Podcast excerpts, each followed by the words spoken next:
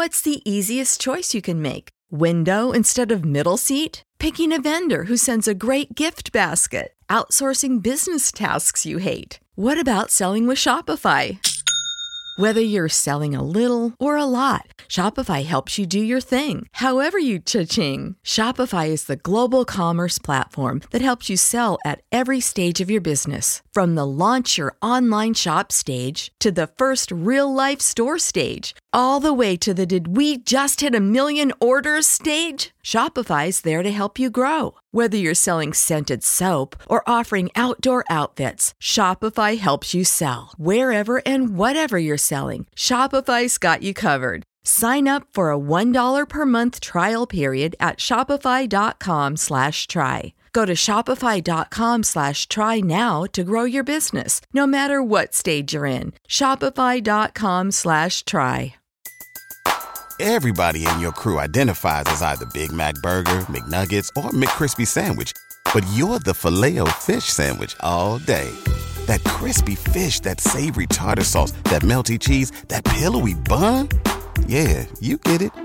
Every time. And if you love the filet of fish, right now you can catch two of the classics you love for just $6. Limited time only. Price and participation may vary. Cannot be combined with any other offer. Single item at regular price. Ba da ba ba ba. This is Matt Leinart, and you're listening to Reign of Troy Radio. Reign of Troy Hotline. Alicia, Michael, what's going on? We know you have takes. We have takes. Why can't we just win a game? Can I blame Bob Connolly for this? Could I put on a zebra shirt and just go out there? Get Michael Castillo on the phone. Scratch, claw, up against the wall. Can't explain it what I'm feeling right now, guys. Oh, I can't believe USC is five and seven and not going to a bowl. Oh. All right, Trojan fans, turn up the volume. It's time for Reign of Troy Radio. Here's your host, Michael Castillo. Hello, everybody. Welcome back to Reign of Troy Radio, episode 329. It is our Fresno State Fallout episode, coming to you after the Trojans' 31 23 win over the Bulldogs at the Coliseum. We are going to open up a huge mailbag, talk about our rewatch, and so much more here on this episode. As always, you can follow us on Twitter at Reign of Troy, like us on Facebook, facebook.com slash Reign of Troy. Be sure to subscribe to us on Apple Podcasts, Stitcher, TuneIn, Overcast, Google Play, and Spreaker. Our bonus episodes are on Patreon, patreon.com slash Reign of Troy. Our email address is reignoftroy at fanside.com. And our phone number is 213-373-1USC. Suck at What's Brewing Show. I'm your host, Michael Castillo, joined along with my co-host, Alicia de Artola. Hello, everybody. Hello, Alicia. We are in the studio. The first ever Fallout episode recorded in the Reign of Troy studio. Yeah, it's exciting. We're we- we're all set up. We've got our equipment all sorted out finally. Yeah, and- we've purchased a, a mixer, which means that we can do things like uh like this. I can be like Alicia, and you can go. Hi. Yeah.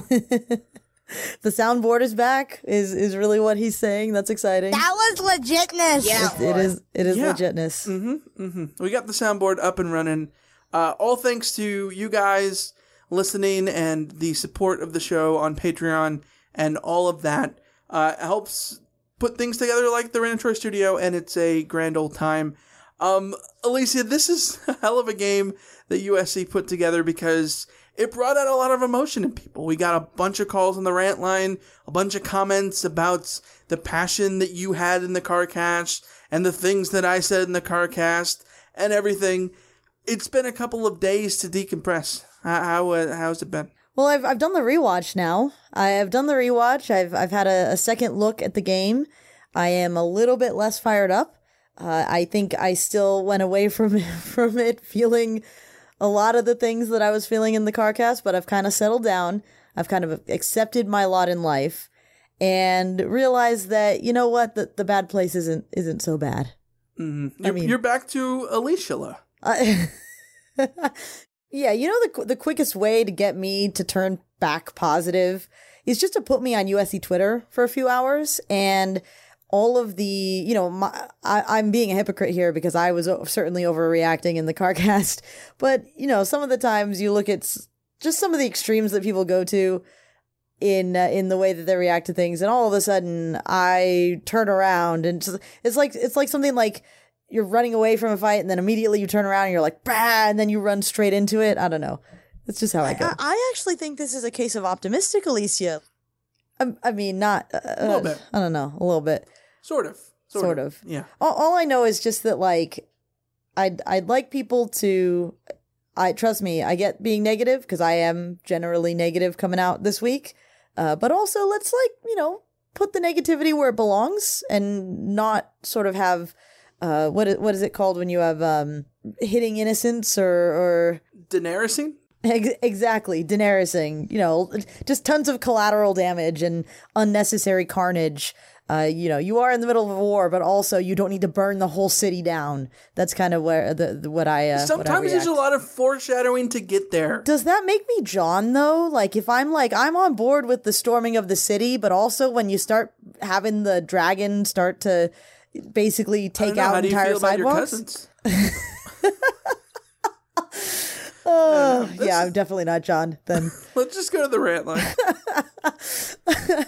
Reign of Troy Radio. What's up? This is Dave from Orange County. Hey, uh, Michael, Alicia, this is Scott in Memphis, Tennessee. Big Trojan fan as always. Hey, that's Mark from Cedar City again. My name is Guy. Tim from Alhambra. Andrew from Buckeye Country. It's your boy Brandon. Dan from Burbank. This is the color formerly known as Trinice from Orlando. Hey guys, this is Michael in Idaho. Was that a hair raid offense or a tortoise raid offense we saw last night? I was not impressed. Uh, we won, but did we really? We were lucky to, to squeak out that victory. JT went out and went went to crap after that. We're playing a Mountain West team. We are playing like poo poo. It's a poo poo game. I don't know what it is.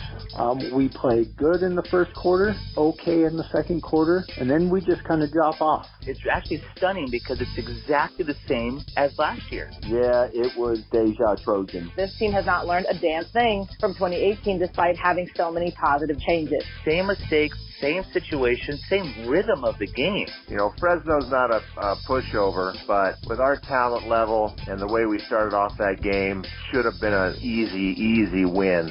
Two number sevens on the field? What the what the what? We're bad. It's all bad. It's all bad, bad, bad. This guy, he pushes all the wrong buttons. It, it's clear no matter how many changes or what changes are made, when the head coach is just not up to the task, it, it's going to manifest itself on the field. So it doesn't matter what DC is there or what OC is there. It doesn't matter who's at quarterback. I don't think it matters who's at running back. Firing Lane didn't change anything. Firing Stark didn't change anything. Not hiring Orgeron didn't change anything. Firing Wilcox didn't change anything.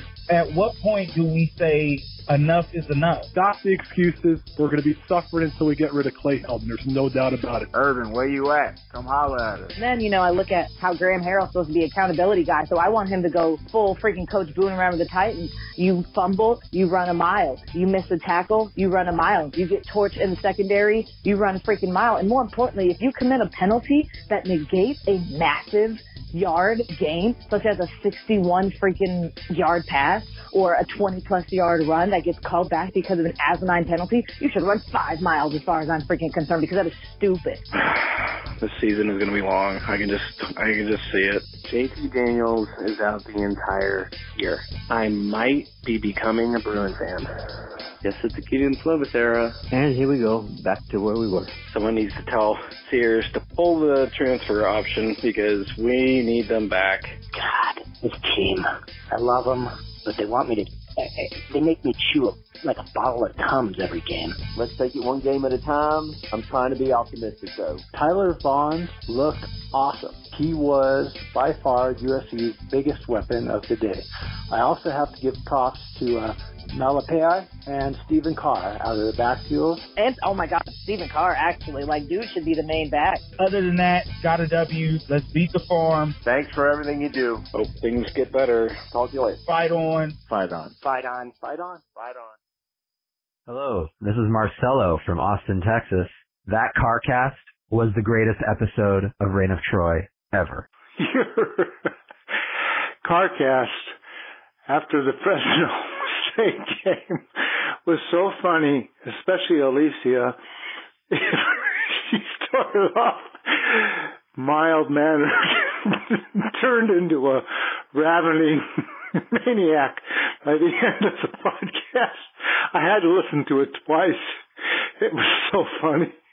I was just rolling in laughter. It really captures the reality of, of what we're all going through right now. oh Lord, there, there's something about hysterical laughter that just like, yes, You- you we're just all there. We're Yeah. all there, buddy. We are all there. Yes, that. I mean, that was uh, you know at at times. At times, you just you you can't do anything but you can't do anything but just hysterical laughter. Yeah, and if you can't laugh at yourself, who can who can you really laugh at? Um, yeah, thank you guys for, for calling in the rant line. It was a great rant line to uh, to kick off the season. Um, obviously, plenty of things to, to rant about. Uh, maybe we'll have a rave line at some point uh, this year. You would you would hope for for USC's sake. Um, but not only that, we got a new review I want to get to that we got on Apple Podcasts. Uh, this comes from uh, NCAA F14. I want to say that that's the video game itself. Like, we love the video game. I want to say the video game loves us so much that they're leaving us a review on, on Apple Podcasts. I am with you. That uh, that is my head headcanon right now, and uh, and basically the person who is responsible for EA EA Sports. Uh, Oh, not EA Naoteote? Not EA Naoteote. No, Oh, so not his parents. no, no, not EA That would, parents. well, his parents would be, or his dad is EA the third, so it's still EA. Oh, EA EA EA 03? EA NCAA Football 03? let's just get to the comments. uh, love the show. Alicia and Michael are extremely likable, and the audio, audio quality is top notch. They're great podcasters from a fellow jealous CFB podcaster. Well, thank you, uh, NCAA F14. We, we definitely appreciate it. And I love the audio quality stuff. That's, you know, that's my nerdage right there. Yeah, the audios are getting some praise up in here. Yeah, I'll take it. I'll take it for sure. Uh, well, if people like uh, Angry Alicia or Riled Up Alicia, there was plenty of that in the CarCast. Maybe a little bit less of that in the rewatch, which you can listen over on Patreon, patreon.com slash Reign of Troy. We can get all of our bonus content for as little as five fifty five per month. Uh, the rewatch goes down every Sunday night slash Monday morning. Uh, Sunday is the rewatch day. Alicia, you really, I feel like you got a new perspective on on everything, and that's the whole point of the exercise. Well, I, I like doing it because you can get a new perspective, look at things a little bit less emotionally because you know what the outcome of, of things are. Uh, but it really, I mean, sometimes it's a chance to reaffirm what your eyes saw the first time, and sometimes it's a chance to get a, a different perspective. For, certainly for me, because I'm watching the game from field level, and field level is a limiting uh, kind of perspective. So, for instance, in this in this week's rewatch, I went in seeing a lot of people complaining about USC's offensive line, and I genuinely didn't have a real good sense for how they performed. And I came out saying, you know what, that offensive line performance was actually quite good. Um, certainly positive compared to last year. Uh, and then and then it's a nice opportunity too to highlight some players who who really stood out. Uh, as far as uh, the, the the people that I didn't notice at the time, someone like Erik Krommenhoek, who I thought had arguably the best blocking performance by a tight end in uh, ever. I, I genuinely cannot think of a time when a, a Since we've been paying attention to that since kind of we've thing? been paying attention Yeah. to that kind of thing yeah it was it was very nice to i know that people will look at it and we'll talk about the tight ends later as far as pass catching options but there was a clear development from him so that's the kind of thing that i get to notice in the rewatch that's the kind of thing that uh, i go through each quarter each drive and dig into some of those more those details to to really get to the heart of what actually happened so i hope you guys like it the people who listen to it Yeah, patreon.com slash Reign of Troy is where you can listen to that every week, along with uh, daily updates uh, from practice, even though practice is obviously limited now, but a lot of newsy stuff there inside the scrum. And then also we have, uh, on Fridays, we post a pregame Q&A featuring your questions from Patreon. So yeah, patreon.com slash Reign of Troy is where you can subscribe, help support the show, and uh, get all the bonus content. Alicia, there's a lot to get to in this episode, so let's take a quick break. We'll come right back and start with the news because there's a big one.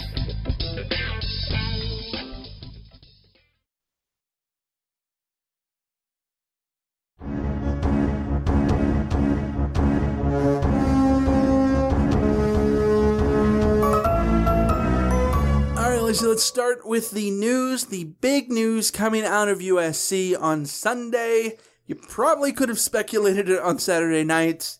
On Sunday morning, people more people speculated. Uh, there were reports on Sunday afternoon, but it was confirmed Sunday night.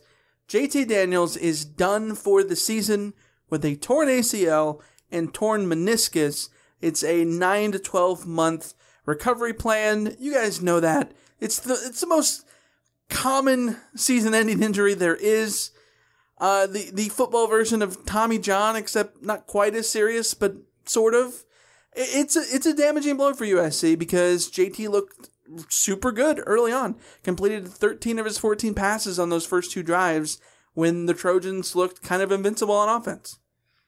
Yeah, it's it's very unfortunate because you know, looking back at that game, JT played very well. JT looked very, very comfortable in that offense. And we're not going to get to see him continue to grow in it, at least not this year. And USC is now sort of stuck with uh, Kedon Slovis, who, sure, sure, he has potential, but we are in exactly the situation that I feared USC would be in a new freshman quarterback having to go through freshman growing pains, and that's what you saw in the second half of that game. So it's it's super unfortunate for JT as an individual. It's unfortunate for the team because no matter how which way you slice it, USC was better off with JT Daniels at the helm because they he's already gone through his freshman growing pains. And it, it just is a is a real bummer to start this season all around. Uh, that that is is one of those things that when, when you're to be unlucky, you're to be unlucky. I mean, not to not you know maybe this is something to knock on wood and all that kind of stuff but we did get out of fall camp saying wow usc is pretty healthy. Usc is pretty injury free and i think we talked about that at the wrap up meetup that like you know the the health of the team is surprisingly good. And those are the magic words. Yeah you manifested uh, the the big one the, the the big injury to the starting quarterback which is uh, never good for any team, uh, especially USC, given how important quarterback play is in the new system. The good thing is, and I have stressed this all offseason, I have said that the quarterback does not matter for the most part because the system is, is designed to help the quarterback. I think it limits a lot of their deficiencies, helps accentu- accentuate their strengths, and kind of play to their strengths that way uh, and kind of negate the impact of what makes a good quarterback good or a bad quarterback bad. And so I think Kedon Slovis is in the perfect situation for someone to fill in. Case in point, look at Washington State. Every time they've gotten a new quarterback, it, they've never dropped off. Whether whether it was um, Minshew taking over for um, for Falk, um, there was there was Connor Halliday, right? There was. You, you, mean those all weren't the same person that was just changing their name every four years? Because I could have sworn that's what was happening. Felt like it, right? You go back to Texas Tech with Mike Leach. Kingsbury turned into what was it? Sonny Cumbie, who turned into to Graham Harrell, who turned into all these guys. Yeah, they all put up the same exact numbers and they all put, did the same exact thing. That's the that's the benefit of having a system. Now the key is sticking to that system and allowing it to play out because as long as you're able to do that, I think USC will be just fine even though you still have to get over the the regular kind of freshman mistakes with Kedon Slovis that you kind of saw in that third quarter with like that interception. Yeah, well, my big question for USC going forward is what will the system look like now? Because I remember going into last season saying, like, hey, maybe starting the true freshman isn't the worst thing in the world because that'll force you to rely on this run game with these running backs that I really like. Said at the time it was said where Stephen Carr and Vavae Malepeai. And maybe maybe it'll force USC to really put the focus on their ground game. Uh, obviously, that did not happen. USC's offensive line wasn't good enough to make it happen. USC had no desire to to make it happen. And we asked Tee Martin about it, and through the action, we, we kind of saw that they. Uh, because I choose not to run. Yeah. Yeah, pretty much. So this will be very interesting because in that second half, I mean, this was a game where USC had a runner with 23 carries. That was Vavae Malepeai. And I thought St- Stephen Carr could add more than the six that he ended up having. So USC's balance on the day was something like 45 to, to 65% run pass. And I'm curious if that's going going to continue. in a, a situation where Kedon Slovis is the starter from the first play? Are they going to rely on the running game more than they would have? Or are they just going to keep, you know, all uh, all eyes forward and and keep on a, a, exactly as they were going to? Because it seemed to me like they were certainly out there running a bit more uh, in in the context of having Kedon out Especially there. that first drive, and the Yeah. first three plays were just handoff, handoff, handoff. Yeah. So in one sense, I can look at that and say, well, maybe that's a good thing because then maybe Graham Harrell will do the thing that I wanted USC to do last year, where look, you got this guy, Vavae Malepeai, you got this guy, Stephen Carr. Hey, you got these guys, this guy, Markese Steps sitting on the bench too, who can lead your team, can lead your offense. They're good enough athletes to, to be great runners. And if your offensive line can come together and you give your offensive line some, some, uh, more simple tasks and let them just go out there and be physical, then maybe this can turn out well. On the other hand, this is an air raid offense. This is a pass based offense. This is a pass to open up the run offense. So you do need to be able to pass the ball. You do need to be able to be willing to throw the ball 40 times, even though you have a freshman quarterback in there. So there needs to be a balance between, hey, we can rely on our run game, but also sticking to the identity that you planned this whole off- offense to, to, to go around and figuring out that balance is going to be fascinating because I, I think you can, you can go either way. Uh, and either way can can go wrong, you know, depending on on what is and isn't natural uh, that you throw out there. Yeah, that's a good way to put it. Uh, you you definitely have to be able to do both because you want to be able to pass to set up the run. And if there's one thing you're going to cut out in this offense, it is the run. That's probably just going to be because you're passing the ball so effectively you don't need to run, but you're always going to need to pass to set up the run in this offense. So it will be interesting to see wh- what happens against Stanford if that changes or not. Um, one of the ideas that I think I wanted to mention uh, in doing the rewatch, Rod Gilmore kept talking about it over and over and over again. It was something that was brought up at our meetup, something I had never heard, like thought about, but it made total sense. And I've heard it since then. The idea of a script and how USC comes out in these scripts at the beginning of the games, and it's not a coincidence that they go up to these 14 and 10 point leads at the beginning of games and then the offense looks great and then they falter. How it really does pertain to that idea of a script. And so i think that the good thing about that is i think you can feel confident in going into stanford that usc is going to be prepared for those first couple of drives to get kedon slovis in a rhythm to kind of find an opportunity to establish the running game through the script that way. It's just going to be a matter of how do you keep that rhythm for Slovis? How do you keep that rhythm for for the running lanes that it creates for Vi and Carr and mix that all together and keep the momentum going forward because in the rewatch, one of the things that you mentioned was the offense was much better in terms of efficiency than you than you thought uh, you know early on Uh, like it, through the initial time that we watched the game right which I I do agree with because if you look back at the at the game so many of the offensive drives that failed came down to one mistake and so what happens if that mistake doesn't happen Yeah. the problem is you can't have those mistakes. In, Right. in week one, it makes a little bit more sense, but you can't keep giving this team the week one mistake, I mean, the week one excuse, when we've seen it time and time and time again, even when it's not week one. Yeah, well, they've proven that they last year they had the same mistakes in week one as, as week twelve, and every week they said we're going to fix this, and every week they didn't. So uh, the proof will be in the pudding, obviously. But that's the biggest thing that USC can do to help Kedon Slovis. The system, to me, i on that watch, looked like it could hold up. The question is, can USC's playmakers keep their concentration long enough for the offense to still run smoothly on the third and fourth drive of the game? Because that's to me what ha- what seemed to happen in the second quarter of games for USC is players just seem to lose their concentration and the, and the mistakes start to pile up. And it's a real problem when your veteran best players are the ones making those mistakes. Tyler Vaughns drops a pass on a third down. Amon-Ra St. Brown drops a, ba- a pass on a third down. JT Daniels throws an interception at the goal line. Those those three plays alone absolutely destroy USC in that second quarter. Well, Kedon Slovis needs to not make the mistakes that he made in, in the second half as far as throwing that arm punt interception.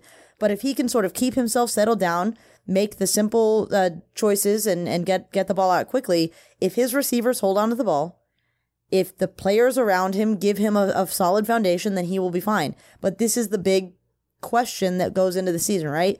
All last season, when JT was gearing up to get ready to play, we were saying the reason that Georgia and and uh, and uh, Jake Fromm were able to have success, the reason that Tua Tagovailoa at Alabama is able to have success is because the freshman is surrounded by a solid team of people that are all doing their job and that aren't making the critical mistakes. So you can carry the freshman uh, as as far as he'll he'll let you take him. Kedon Slovis is going to be in that situation. The the performance that you see from Kedon Slovis, the performance level, will be a direct reflection of how much support he's being given by the 10 teammates that are on the field with him at any given moment and the 11 teammates who are on the field when he's not on there. Yeah, uh, you, you want him to be able to play to his highest level and pick people up. But it again, it's going to go down to can you catch the ball on third down? Well, USC needs to make it exactly. USC needs to prove you right, Michael. They need to prove you right in, in the sense that the quarterback shouldn't matter in this system. Right. Yeah, if there's going to be a mistake, have it be some bonehead, you know, Fre- freshman mistake. freshman yeah. mistake. You can you can live with those. You can rationalize those out, right? That well, that's what that's the growing pains that you got to go through. That that long pass of the arm punt, right? I don't think anyone's holding that against Kedon Slovis because that's what you sign up for when you have a true freshman quarterback. It's the mistake like JT Daniels had where he throws the interception at the goal line. That's the mistake When he should know better. Yeah, that's the mistake you can't have as a quarterback. It's JT Daniels throwing to a Tyler Vaughns who has a third down conversion in his hands and can't hold on to it. That's got to get better. Tyler Vaughns fumbling after catching a pass on Kedon Slovis's first pass. That can't happen. You got you got to get better at that. Those things you clean those up. You're going to finish off drives. You're going to get more points, and you're going to be able to have a second quarter that doesn't end up as a lull and allow Fresno State to build momentum into this into halftime, and then come out in the third quarter and put SC back on their back foot again. Well, speaking of finishing off drives, I mean, if not for those real individual mistakes that USC had, USC was finishing off drives extremely well. You know, Stephen Carr catches a pass and, and forces his way into the end zone on the sideline. Uh, Stephen Carr had a 14 yard run to get into the end zone where he's just, the offensive line is clearing the way for him and, and then he's making the next effort uh, to get those extra five yards down to the goal line. Um, you have, uh, I thought USC's offense in the red zone was very effective, which is a really nice change to see.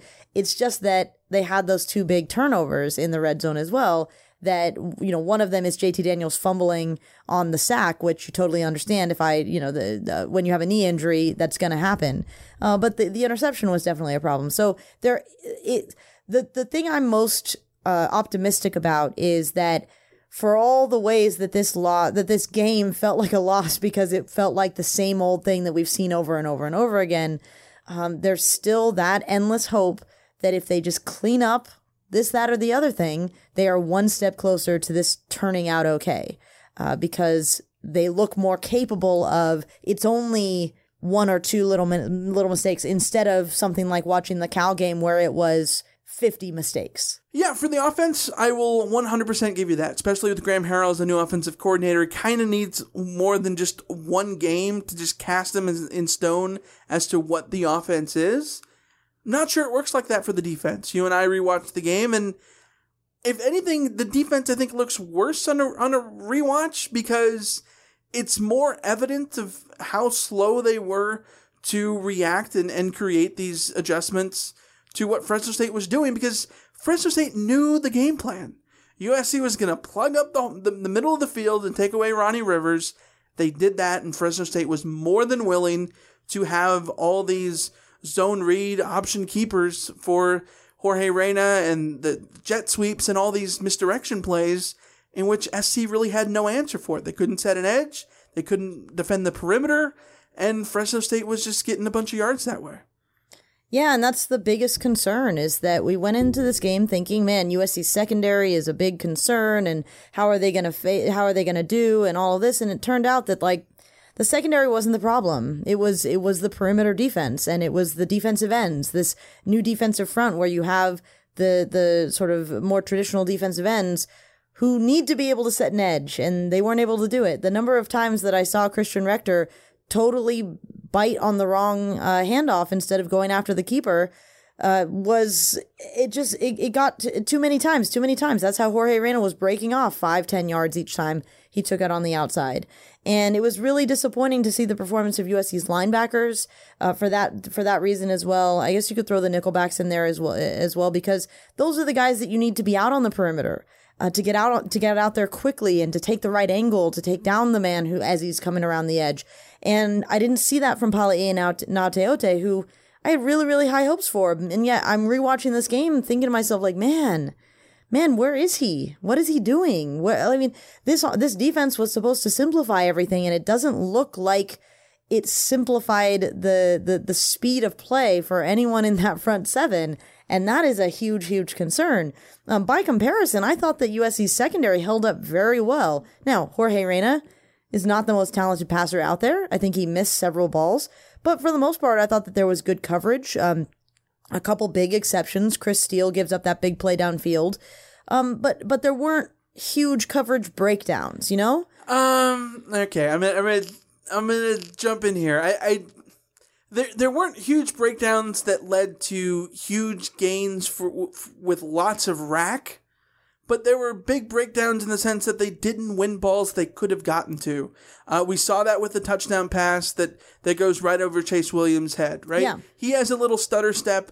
I don't know if he was trying to time a leap or whatever it was, but there was a little hitch in his giddy up that kind of took away his ability to make a play there. Uh, yes. You, you, see Greg Johnson on the fourth down play, and I get that it's a it's a hell of a play from Fresno State, and that's a that's a difficult play for Greg Johnson to make, but he didn't make the play. Uh, there there were other plays where ITS was was in position and didn't, didn't make the play. Right. There, there's a lot of there's a lot of these moments now. In comparison. but by comparison, but those are those are well, players that. Who, but in comparison to the offense, we, we talked about the the quarterback Uh, with Kedon Slovis, your, your young guys.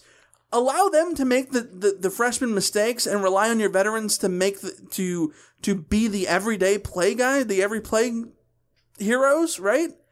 And yeah, if that was the only problem, if the only problem is in, in, this game was Chase Williams getting beat deep and Greg Johnson, you know, not being able to cover on fourth down and, and on a great catch by by Fresno State's receiver, you could live with it a little bit more. But that wasn't where USC was getting beat on a play-by-play basis. Well, and because those, it was up on the front of the, on the line of scrimmage on the perimeter at the edge. And those were also play like for instance, those were also plays where Jorge Reyna has a lot of time. Yeah. They're one of them, I think it's the Chris Steele one where Christian Rector hits him as he throws. And that was the, that was pretty much the only one where you where you look at that from the defensive line perspective, from the pass rush perspective, and think, oh man, that's that's tight. That that that sucks. That's a good stand in and, and throw the ball moment for the quarterback. Well, the fourth down play, Hunter Echols is there. Well, there uh, and if he's able to get more of a hand on on Reyna, maybe the the pass is inaccurate, or if he's able to get the sack, obviously there is no pass. Right, and you see that from Christian Rector. You see that from Jay Tufele at times as well. Is that uh, Jorge Reyna was a was a they had a problem tracking him down in the backfield, and credit Jorge Reyna because he obviously was moving around really well. But again, those are the kinds of things that separate your defense. Those are the those are the things that were the emphasis all off season long. Is we need to finish plays. And when you're hearing that from USC's coaches and you're hearing that from USC's players, we need to finish plays. And then you come out in game one and you don't finish the majority of the of those plays, then it's it's really disappointing. It's really disappointing because a lot of the things that I think were emphasized were not the things that showed up in this first game. And again, it's the kind of thing where you know in week two maybe we'll know more. Maybe it really was just them sorting it out. Uh, but at the same time, it goes back to the same conversation we were just having. It having we would give you more of that benefit of the doubt if that wasn't also happening in week 10, 11, and 12 last Right. year after it was clearly an issue in week 1, 2, and 3. So the, I definitely came away a little bit more disappointed with the defense because the issues that I saw with the defense had a lot less to do with the uh, the youth, which I thought was I was going to be ready to get cut some slack on, and had a lot less to do with you, you know, just like an, a one individual mistake. Like that wasn't really what was going on because Fresno State was putting together weirdly long drives that weren't actually long. Like they were like 10 plays and 30 yards or 40 yards and they weren't get, they were being held to field goals. But when you look at that kind of play, that tells me that, for instance, your success rate can't be very high. Like this isn't a, it, it didn't feel like a situation where USC was, was, you know, big play on first, big play on second, then you sort of give up the third down and, and the drive continues. Like too often these drives were Fresno State's averaging four yards of play, four yards, five yards of play, just moving down the field, moving down the field, and you're not getting off the field on third down. You're just they're just going, going, going until you get down to field goal range, and then finally you make the two plays in a row that you needed to make to get them into a, a, a to get them into a situation where they have to take the field goal instead of getting the touchdown. But for the most part, I, just felt like there, there were too many stretches of this game where Fresno State was taking what they wanted. And a lot of it had to do with the with the perimeter game. A lot of it had to do with Jorge Reyna's keepers. And and when when Fresno State had the big chunk success, it was through the passing game. But Fresno State's run game was quite effective out on that outside, and that's not something that you want to see. Yeah, I put on Twitter that as impressive as Reyna was, just imagine what's going to happen when someone like Khalil Tate has the ability to get outside for USC. If they have the same sort of game plan, they're going to have to find a way to shore up the, the perimeter and be able to stop them, take, take that away. And I got a lot of replies on Twitter of like, well, SC's always shut down Khalil Tate. And mind you, that tweet was not about Khalil Tate. It, it's not the idea of Tate because there's Tate, there's the BYU quarterback, the Zach Wilson. Well, ASU's new quarterback is going to be a ASU's problem there. new quarterback, Jaden Jayden Daniels, Dorian right? Thompson Robinson. uh, Ian Book, all these guys have that perimeter um, ability, just like Jorge Reyna. It's not about Khalil Tate. It's about what USC is doing and their inability to set that edge and their inability to diagnose what's going on with the zone read and get to the mesh point and all that kind of stuff. SC's got to find a way to do that. Um, maybe it was just a strictly game plan of take away the middle, take away Ronnie Rivers, and force Jorge Reyna to beat you. If that was the if that was the situation, Jorge Reyna almost did it. But the point is, you want Jorge Reyna to beat you with his arm, not his legs. Well, and it, absolutely, yes. If if At, at least given what we know now. Yes. Because, like you and I talked about it, we didn't, We didn't, think of right. him as a scrambler. Yeah. But but then, so then this is my this is just my basic observation that I look at. Okay, I get you wanted to take away Ronnie Rivers, but like the strength of your defense is that interior defensive line. So did they really need the extra help?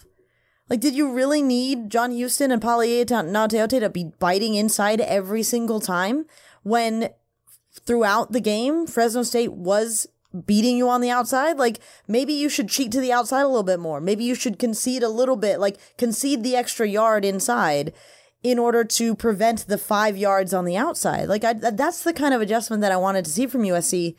And it's not really what we saw. And it, it's concerning. The, the nice thing about the offense is that we get it, we got to evaluate that performance under the guise of Graham Harrell, you have to give him the chance. You you give him the chance in week two to prove that this wasn't just the same old, same old with USC.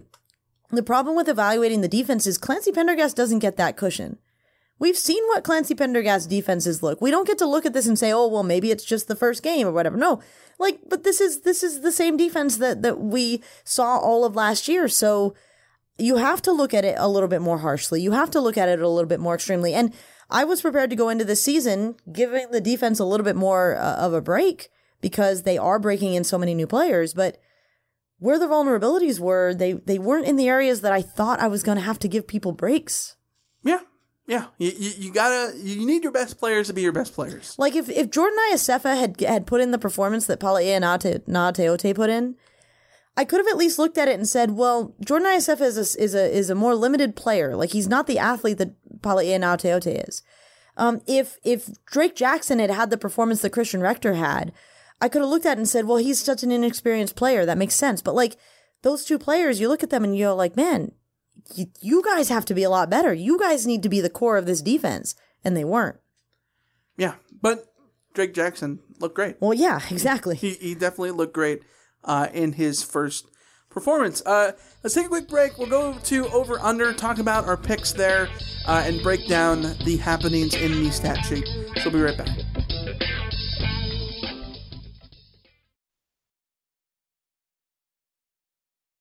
So you're going over. I'm feeling bold. Give me that over. I'll go under. I got to take an under here. I got three unders to take. I'm going to do an under here. All right, Alicia, this is a wonderful week of over under.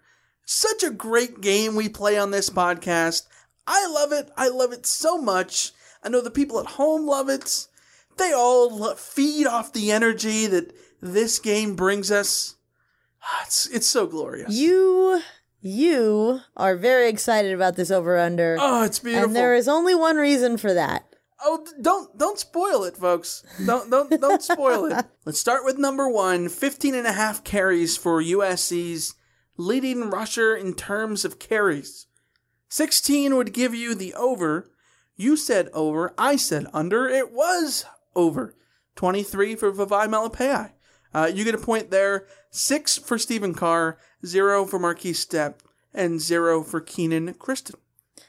Yeah, I'm. I'm glad. Well, I, well, I'm glad for me that uh, my suspicion about how this would all go paid off. Uh, Mike Jinks is a guy who likes a single running back, and USC rode that running back in Vavae Malepeai. What I think is really interesting is the response to the idea that Markese Stepp didn't get any didn't get any carries, and honestly, I'm a little bit surprised that Stepp didn't get in at all. But only in the sense that I thought he might get a, a carry here, you know, just uh, in the second half or something like that. I have been trying to tell people for a while now that Markese Stepp was not going to be one of the primary runners in this offense. Vae Malepeai and Stephen Carr are the guys. That's the two backs, the, the two backs that they trust. And Markese Stepp has not gained that kind of trust level from the coaching staff yet. So while I didn't expect him to get zero carries, uh, this is this this is not something that is them, you know, coming out of coming out of left field and all of a sudden they're blackballing Markese Stepp. No, this is what they'd been telling us all August. Stepp had a way to go to uh, to to develop his all around game in order to get in there and, and actually play. Yeah, and I think Vae's going to end up with more carries for me, not just because he's going to be the number one back, but because I think they're going to use Carr more as a dual threat guy who can get involved as an all purpose back out of the backfield in the receiving game. Well, he had 12 touches. Yeah, he had 12 touches, 13 overall. I think that includes the return, I think. So you include that, and it allows him to be more involved. And really, a, a, a catch for a running back feels like two rushes. Yeah. So if you include it that way, if you if you kind of put that little you know weighted system on it, it almost feels like they got as much run. Well, and he was a, he was USC's second leading receiver. Yeah. So you sort of put it in that context, he, which is which is crazy Yeah. given the number of receivers that USC has who are capable of putting up big numbers. Well, can we talk really briefly? Actually, we, we will talk about Amon-Ra St. Brown, so I'll save it for then. All right, let's go over or under 0.5 drives for Kedon Slovis. This is where this is where the magic happens, Alicia. When you just have these premonitions where you're like, I gotta take that over. You predicted that JT Daniels would get injured before halftime. Is that what you're saying you did? I did not. I predicted that Kedon Slovis would lead a drive, and I'll be damned, he led a drive. He led six of them, and I get the over, and you took the under, and give me a freaking point for that. Yeah, you, you got you got the over. You got the over. That's that's right. Uh, Well done. Let's go to the next one. Uh, over under one and a half sacks for USC. The Trojans had six games with one or less last year. Fresno State was averaging less than a one allowed per game. You said over. I said over. It was over. It was three. And USC, I heard multiple people say they thought it should have been seven or eight. Yeah. And it really should have been. Did Did you agree with me that SC was so much better when they brought the heat? Yes, uh, they were better, but I. nah. okay. The great thing about a great defensive line is that you don't have to bring the heat in order to create pressure. Sure, I, I I'll give you that. And USC's defensive line should be good enough that when you send four, you're still getting pressure, and that's a concern. That is more than fair. Uh, let's go to, to the fourth over under. Over under 6.5 catches by Amon-Ra St. Brown. You said over, I said over. It was five, which is the under. We both get that wrong. Yeah, I don't think anyone saw. I think uh, I certainly didn't imagine Tyler Vaughns getting 11 catches for. I think Amon-Ra had five like early too. Yeah. Yeah. He was not very active. And th- the thing about the receivers that I found very interesting, if you had told me that Amon-Ra St. Brown would get five catches, uh, I could have said, you know what, that makes that makes sense because you know if if Tyler Vaughns gets sort of five six, Amon-Ra St. Brown gets five six, Michael Pittman gets five six, Devin Williams gets five six, Velus Jones gets three four, uh, maybe one or two to to Krommenhoek and Falo, and then you'd sort of add up, right? USC had three total receivers, three receivers catch pass in that game. Michael Pittman, Tyler Vaughns, and Amon-Ra St. Brown. That's it. That is when you put it that way, that is shocking. Given given that Graham Harrell talked about wanting to have, you know, at least eight guys this year and ideally as many as 15 receivers that you want to use in the system. SC didn't use any. Not all only the, all that- they relied on were the main dudes. Not only that, but they didn't even. It's not that they, they were only relying on those dudes. They weren't even subbing in other dudes. Devin Williams did not play in this game. He was not on the participation chart in this game on offense or special teams or anything like that. Like people want to talk about like Markese Stepp not getting in the game. Devin Williams not getting in the game at all is is the big surprise here. And I think Drake London had like came in like for one or two play. Like I didn't see see him very very often, much more than just a, a couple of plays. So it was basically those three guys plus Velus Jones or a tight end, and that that was it. I mean, that was surprising. Yeah, I I would not have expected that at all, especially in week one. Mind you, again, maybe if SC finishes off those drives in the second quarter, uh, and they put up, let's just say, reasonably 10 more points in the second quarter, and it's 27 10 at the half, and maybe it changes things. Maybe the second half is Slovis throwing the ball around to, you know, McClain and, and, and Drake, Drake London, London, yeah. and, and all those guys. So maybe maybe that was the plan going forward to, to get a lead up in there. Uh, either way, uh, I would not have guessed that. Uh, next one, over under two and a half tight end catches.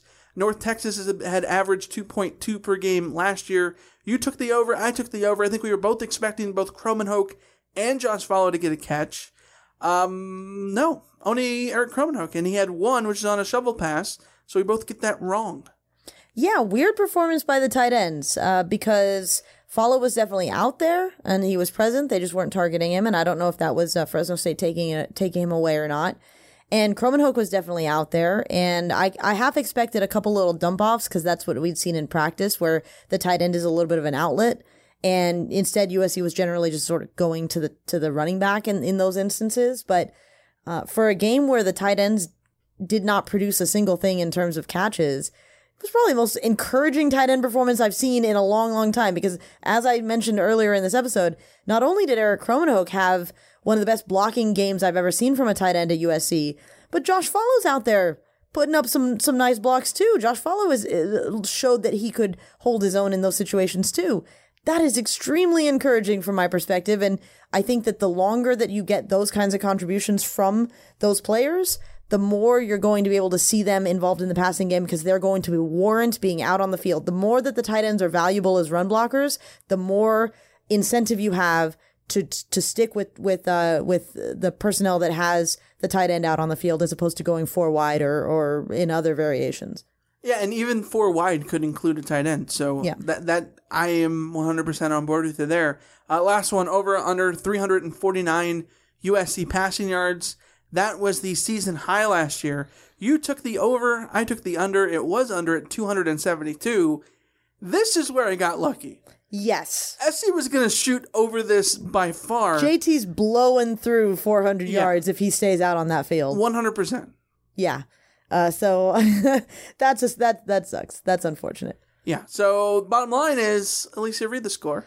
I started out two and four. Michael started out three and three, and he's having a party. Yeah. That's right, baby. That is freaking right. B- big win, big victory, big victory as far as I'm concerned. And 500 is winning in this case. I ju- I just want to point that out there. Uh, let's get to the Rod Index. We said if USC scores 30, they'll win. If USC holds Fresno State to 20, they'll win. High five. We freaking did that one. Yeah, pretty much, pretty much. Uh, SC scored 31 and scored- SC won. Uh, SC holds Fresno State to 23, which is just about 20. And even if they would have held them to 20, they would have won too. yeah, so we can kind of blame uh, that that Tyler Vaughns' fumble because it sets up a field goal, and that's what puts them over twenty. I don't know. I, that's uh, Sure. I think that that works. Then you take away the special teams touchdown. SC only has 24 offensive points at that Yep. point. 24 points generated by the offense. And at that point, 20 points allowed would have won it. Well, and that's and this is something we got into on the CarCast, I think, where you know, I would feel better if USC's offense had scored thirty points. I really would, but they didn't. So yeah, Alas, they did not.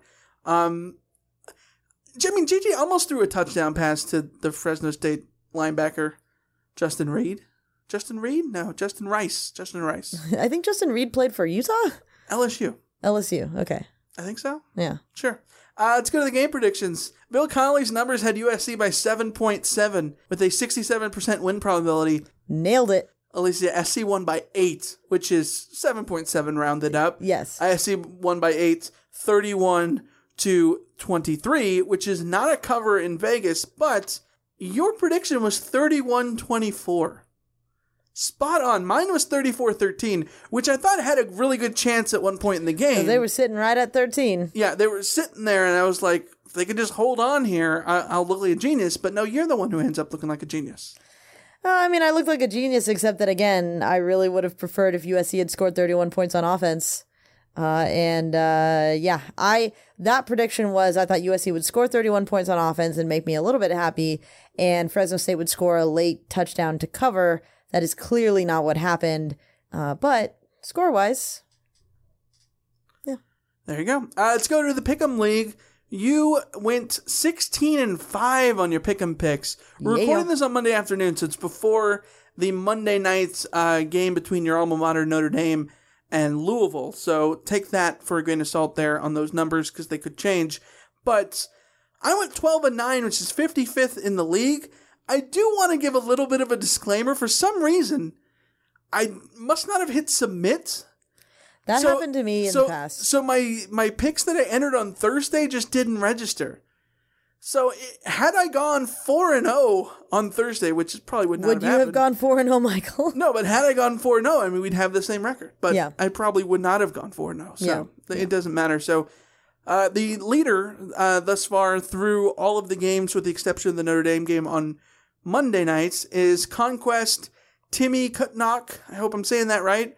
And 614 Trojan, who all combined to put up a 18 and 3 day or week. Yeah, Well good job, done. guys. That's really good. Picking picking 21 games and you get 18 of them right, Especially against in week the spread. one. In, in week one Yeah. with, with those weird, huge spreads. Yeah, impressive. Yeah, well done. Uh, let's take a quick break though. We'll come back and answer your questions in an enormous mailbag. We'll be right back.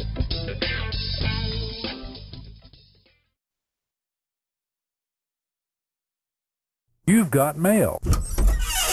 All right, Alicia, let's go to a voicemail we got from Sean in beautiful Austin, Texas. Hey, Reign of Troy. Sean here from beautiful Austin, Texas. First call of the season. I've never been more disappointed with a win. It seems like we have not learned any lessons from last year. It was the same team. Uh, it's a pity what happened to TJ. Uh, he was looking great. Um, I, I really hope that he can do whatever he do, can do to get back. Um, Vavae looked amazing. I, I was really impressed with Vavae.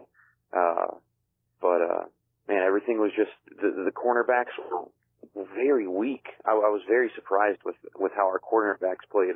We're, we're gonna, we're gonna play some good, some good passing teams and we really need to up the cornerback game. But, uh, love the podcast. Fight on.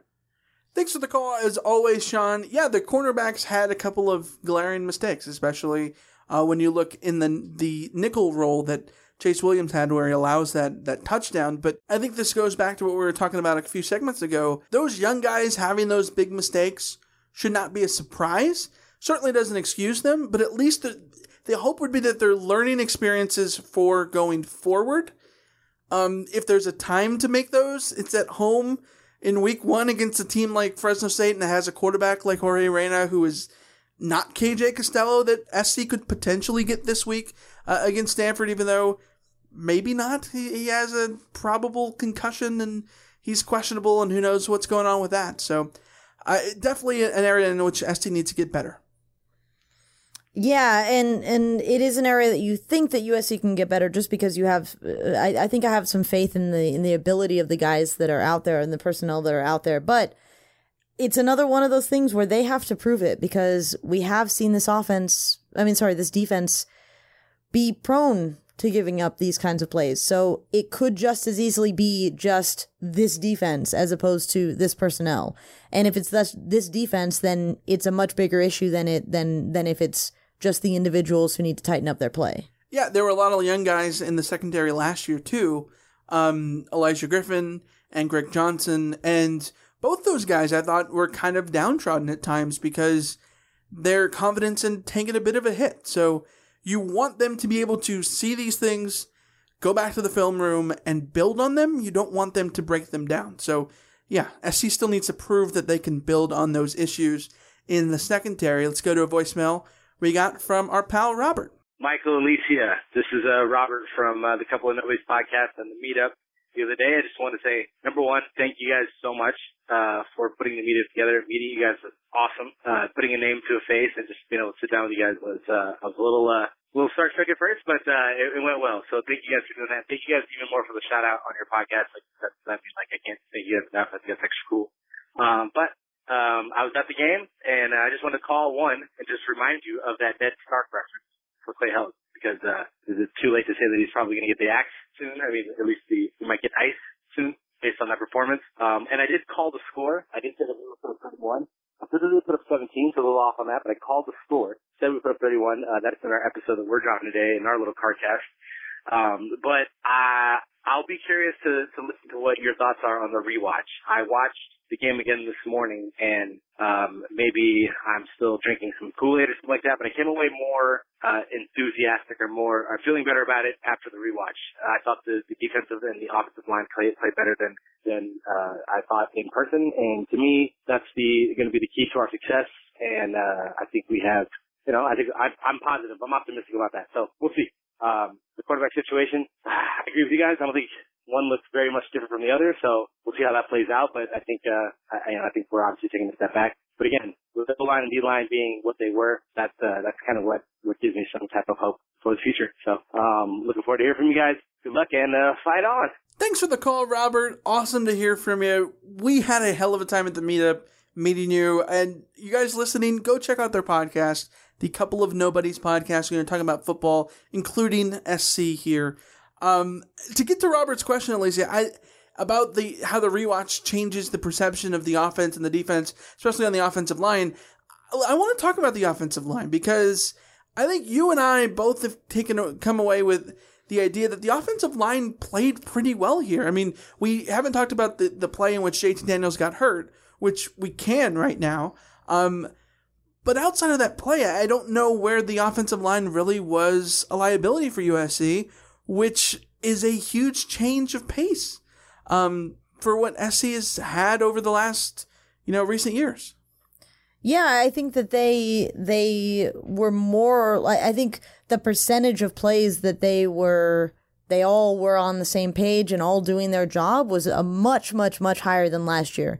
There were a couple exceptions to that. There were some you know quote unquote physical beats that happened to a few of them. A couple for Brett Neilon, a couple for Jalen McKenzie uh, a couple for Andrew Vorhees. But, you know, in general, I thought that they played pretty coherently. And even that play that, that they gave up the sack on JT, that's a play that is is a, you know not necessarily all on the offensive line. It's it's on everybody on the offense knowing what's coming when a blitz is on the way. And Fresno State brings seven. USC only has six back to block, so that means no matter what, somebody's going to get through on that play. And and the you know it's catastrophic across the board because every all but one of the five all, all but one of the six blockers that USC has totally get overrun by that blitz. But you know the quarterback could throw the ball away quicker. Um, everything about that play it, it's not just on those five guys. It's on the team as a whole. And I don't think that play especially defines the overall offensive line performance which was largely positive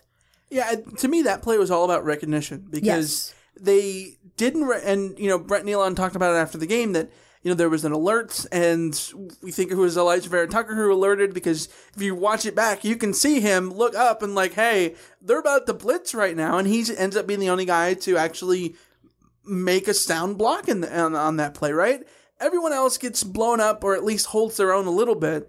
And then that play is a, you can see JT Daniels' primary read is Michael Pittman on a corner out to the left side. He's looking that way the whole time. Now, I think what should have happened is if the offensive line notices the, the blitz, Alijah Vera-Tucker alerts to Brett Neilon. Brett Neilon calls, changes the protection. JT Daniels recognizes it. He then, his read needs to change. His read then needs to, to, to, to move from being Pittman as the primary read to Amon-Ra St. Brown as the primary read because he just runs a little drag in front. You He's can wide open. You can throw it to him. He's in the area vacated by the blitzers. It's an easy pickup for at least five yards, if not more, if he has an ability to get yards after the catch. Whereas the staying with a long developing route like a corner route is not what you should be able to do with an all out blitz coming at your way. So that's all about the pre snap stuff. Um, outside of that, I thought USC's offensive line played well, which is definitely definitely a big step uh, in the right direction. Yeah, yeah, absolutely. And and that's the big thing for me. The big thing for me is that every offensive line is going to have those breakdowns. Every team is going to have those plays where things go wrong. USC does this to Fresno State going the other way a couple times too with a, a couple exotic blitzes and overloading and all that kind of stuff. It happens. But on the the bulk of your plays, what is your offensive line producing? How are what is the consistent performance of your offensive line? And over the past year, I got used to it's 50-50 flip a coin if the offensive line is going to be able to hold their own on this play. It was much closer to 75-25 this time around and that is clear and obvious improvement for me. And it's encouraging too because this was a, a, a defense that Fresno State, where they return players, they return them on the defensive line.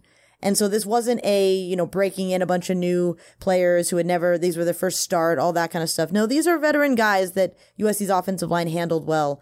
And I think that uh, you can be very encouraged by that performance. You need to see them go ahead and do that against Stanford, but it's an encouraging performance at the very least. 100%. Let's go to an email we got from Andrew in Buckeye Country. Questions for the podcast. Thank you for your breakdown and post game comments, Alicia and Michael. My questions for you guys is such. After your rewatch, Alicia, in regard to the defense and them not being able to control and contain the edges, would it be better for them to switch from a 4 3 to a 3 4? Do we even have enough depth or talent to make that change? I think a 3 4 would work better against these run heavy and mobile quarterbacks we'll be seen this year. A bunch of questions from Andrew here, so we're going to break it down piece by piece. Uh, Alicia, 4 3, 3 4, you got thoughts? Well, the whole idea between behind this front is that they're they do run a multiple defense, so in theory they could do this, and I I I suspected mean, we see it on third down. Yes, uh, but even more so, I suspected that there might be situations where they would have gone to sort of the the uh, three four look with Jordan Iosefa coming on the field along with Houston and Ian Gaoteote as the inside linebackers, you know, technically inside linebackers. Um, but Jordan Iosefa got injured, and I don't know if they if there's another player that they trust enough to to fill that role. Um, so obviously, it's not something that they threw out there in in week one. Um, I think the bigger issue really is just you got to have guys do their job. Like I think if you're Clancy Pendergast, I know this is a unsatisfying answer, but I think what he would say is, you know, I need to rely, I need to be able to rely on my redshirt senior captain to hold this edge. You know, I think it's sometimes you can just go back to things as simple as execution. For sure. Uh, let's go to Andrew's offensive question. On offense, how do you see the coaches and everyone, quote, adjusting to Kedon Slovis now taking away snaps in comparison to JT? When you could see the team play, how is he in working the air raid and gelling with others? I'm optimistic in Graham Harrell and the system he's installed, and Slovis hopefully improving and settling. Yeah, I think they're gonna adjust just fine. I mean, like you've been getting at all all all year, it's like the quarterback doesn't really matter that much in in theory in this system. And Kedon Slovis is a kid who's come in, and I think he's he's a likable enough. I think he he gels well. I mean, the players obviously aren't going to go out there and say, you know what, no, we don't like Kedon, but you know, you get the feeling that he's well liked. He's he's respected for a freshman, so that's one thing. And in terms of how he played working in the air raid, I think that the reason he's the second team quarterback here is because he fit the system really well. He fit Graham Yeah. Harrell really well. He ran the system in in high school and i think that's where the advantage is is that this system fit him you know before he knew the system he knew how everything worked wasn't exactly the same thing obviously but it was more similar to what um, say matt fink was expected to do last year for usc so I don't think there's a, a big learning curve. I think that them there not being a learning curve is why Kedon Slovis was able to be the backup in the first place. That's why he was able to hit the ground running a little bit because he meshes with with Graham Harrell so much. Uh, thanks for the email, Andrew, which he finishes by saying sorry for all the questions, but I feel the future is dark and full of terrors. Thanks and fight on, Andrew from Buckeye Country. Uh, let's go to a voicemail we got from Joe. Hey, Michael and Alicia. Um, I was just on Twitter, and unless I'm hallucinating, it said JT Daniels out for the season. USC just uh, has that kind of luck this decade. I mean, ugh. um, basically, uh, what I want to ask you guys is, uh, what what are your predictions now that um, it looks like Kedon Slovis will be the guy for the year? How many wins do you think that takes away from your original prediction? Um, and what else do you think about this? I mean, it, obviously it's pretty big, but um, as we can tell last night from the Fresno State game, I mean, we have a lot more problems than just the quarterback situation. Um, anyways, thank you guys. Fight on. Thanks for the call, Joe. This is fascinating because I I don't know that it changes my prediction of eight and four. I think it changes what I perceive as USC's ability to overachieve. I think if USC was going to go out and go ten and two, if USC was going to win the conference, it was going to take JT being great, right? It was going to take all the players being great. If they were going to go out and maybe go to the Rose Bowl or whatever, they were going to turn everything around and be the team that you wanted them to be. If they were going to relive 2016, it was going to be because the quarterback and because of every other player took them to the next level. I'm not going to sit here and predict that that's on the table right now because we haven't seen it from Kedon Slovis. We saw two quarters of, I mean, sorry, two drives of it from JT Daniels in that game, but you need to see some of it from Kedon Slovis. Does that change change anything else? I don't think so. I think to me that the middle ground, that eight and four, the seven and five, eight and four, nine and three range is still pretty reasonable. If anything, it's more seven and five, eight and four now instead of eight and four, nine and three. But I'm still comfortable saying eight and four. I think when you lose your starting quarterback, you're you're perfectly well within your rights to knock off a win from the win total. So I Sure. I, I said eight and four. I will comfortably say it's probably something more like seven and five.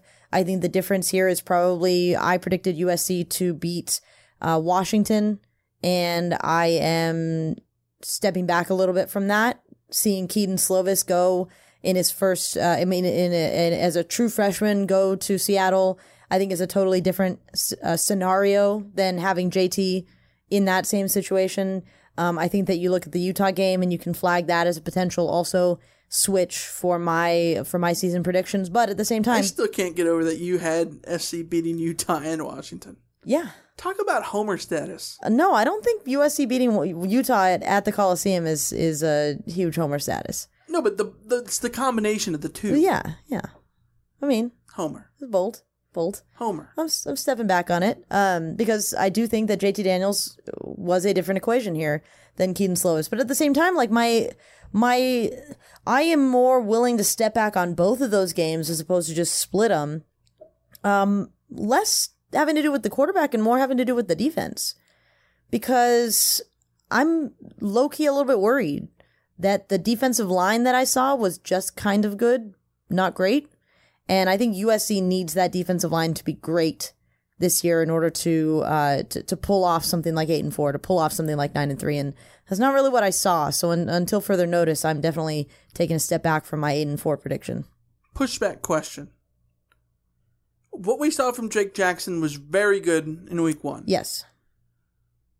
in general, who are you more confident with seeing improve, or better yet, who are you more more confident in having consistency out of, Drake Jackson or Christian Rector? Because I think you can make the case that you know Christian Rector having a game in which you might classify it as disappointing isn't stopping him from going out and having a good game against Stanford. Oh, for sure. Be- but because if, if if you had to bet on who was more likely to have a successful game, you're going to take the veteran, right? Right, but if Christian Rector is doing that thing where he's two games on, two games off, USC's not going nine and three. Sure. So that's my issue, and it's also not just Christian Rector. Uh, my my concern over this is is you know the defensive ends had their issues in this game, but Jay Tufele should be generating more pressure than he does. Uh, Marlon Tupelotu can generate more pressure than he does. Brandon Pili, those guys, like the interior guys, can, uh, in order for me to say that this line is going to be great, they need to do more than they showed on Fresno State. It can't just be all about Christian Rector and Drake Jackson. Those guys need to get involved and they need to finish their plays too. Yep. I'm right there with you. Let's go to a voicemail we got from Jeff.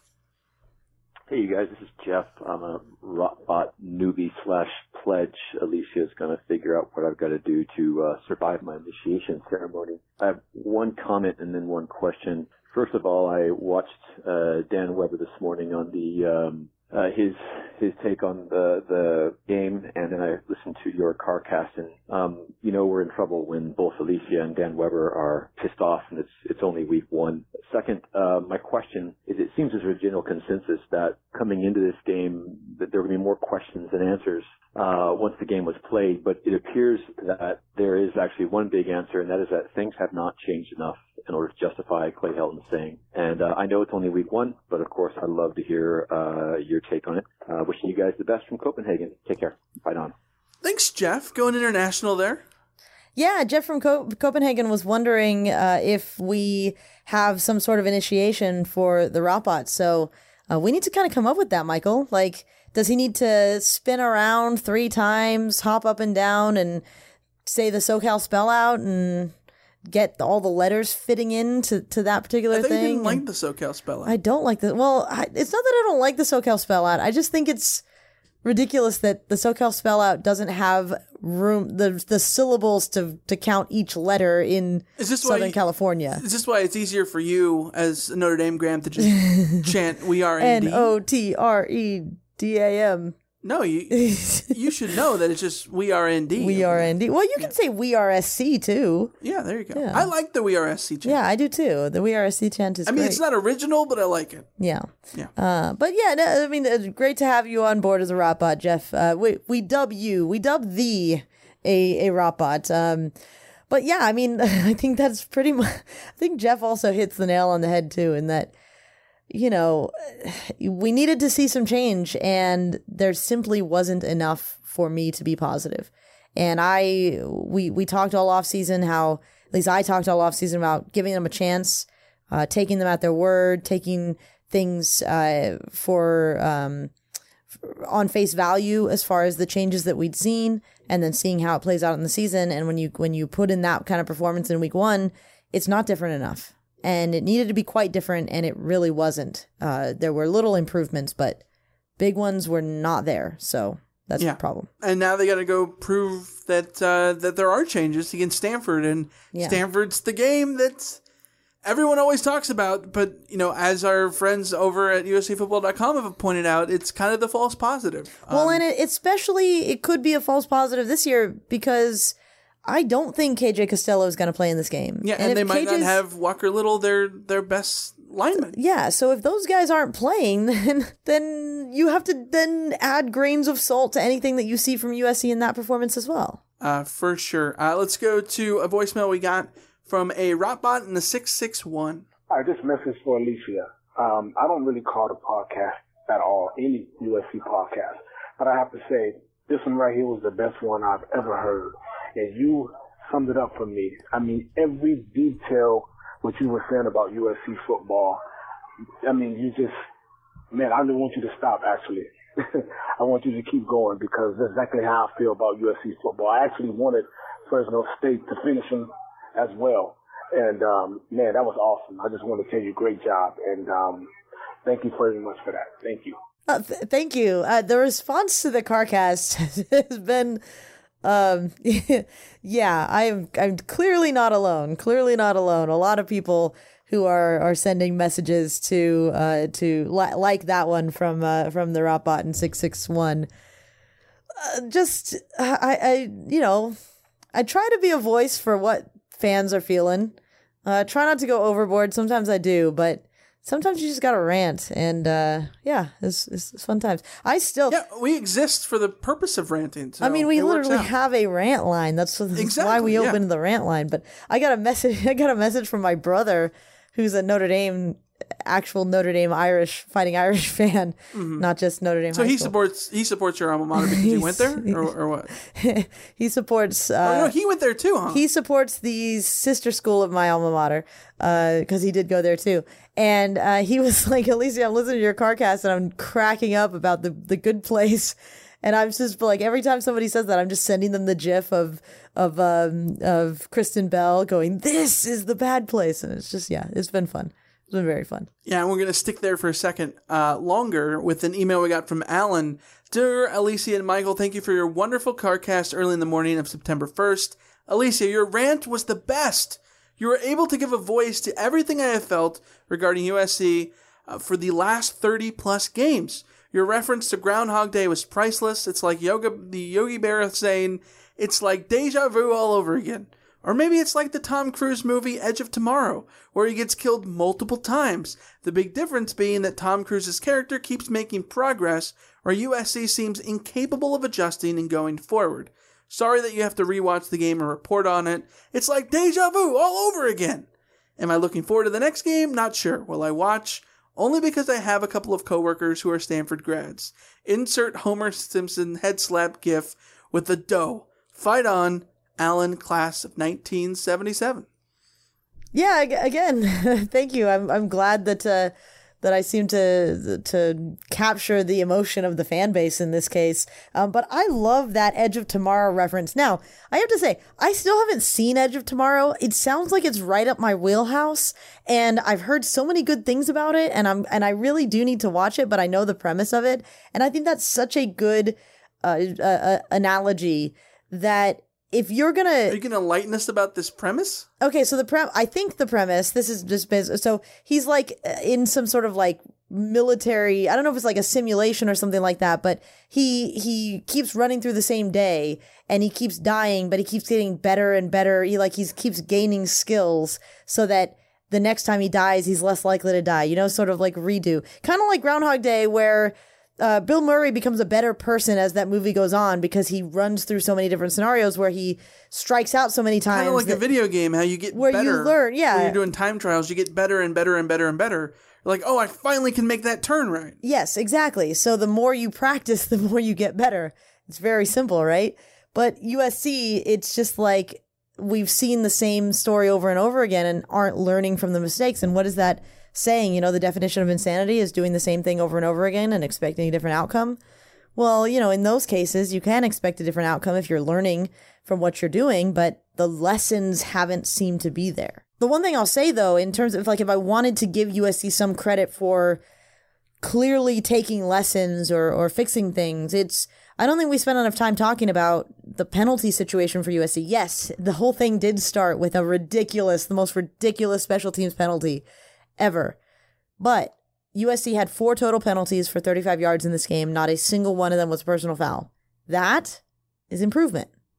Yeah, I think the penalties were memorable. The long run that was negated and And- and it the was- kickoff return. it- well, but the- outside of that, it wasn't the damaging personal foul. Well, for instance, there was a long pass that was negated by an illegal hands to the face. The hands to the face thing, it's just gonna happen. Like that's you know that happens to to even great. Wait, wasn't that a personal foul hand to the face? Oh, is it a personal foul? Okay, so so not like a. It wasn't a behavioral thing. It was just Sure. a. You know, that's just a hand. You it, know, it wasn't a late hit. no, it wasn't that. It wasn't. A, it wasn't a disciplinary issue. It was just Alijah Vera-Tucker. His hands came up a little high on the face mask. The the hold that calls back Vavae Malepeai's run, or uh, was it Stephen Carr's run? I think it was Vavae Malepeai that whole Erik Krommenhoek is hit with a hold. It's a pretty innocuous hold. Like it's it's the kind of thing that you know you see you see not get called all the time. Like it, I don't think it's the kind of thing where um, you're looking at it going like that is an egregious failure of concentration and and technique. Like no, it just sometimes you're gonna get hit like that when you're gonna when you're when you're going. So I think penalty wise, it wasn't there weren't red flags. Well, they're yellow. They're yellow flags, exactly. So, yeah. All right, uh, we'll take a quick break. We'll come back and uh, finish up this mailbag.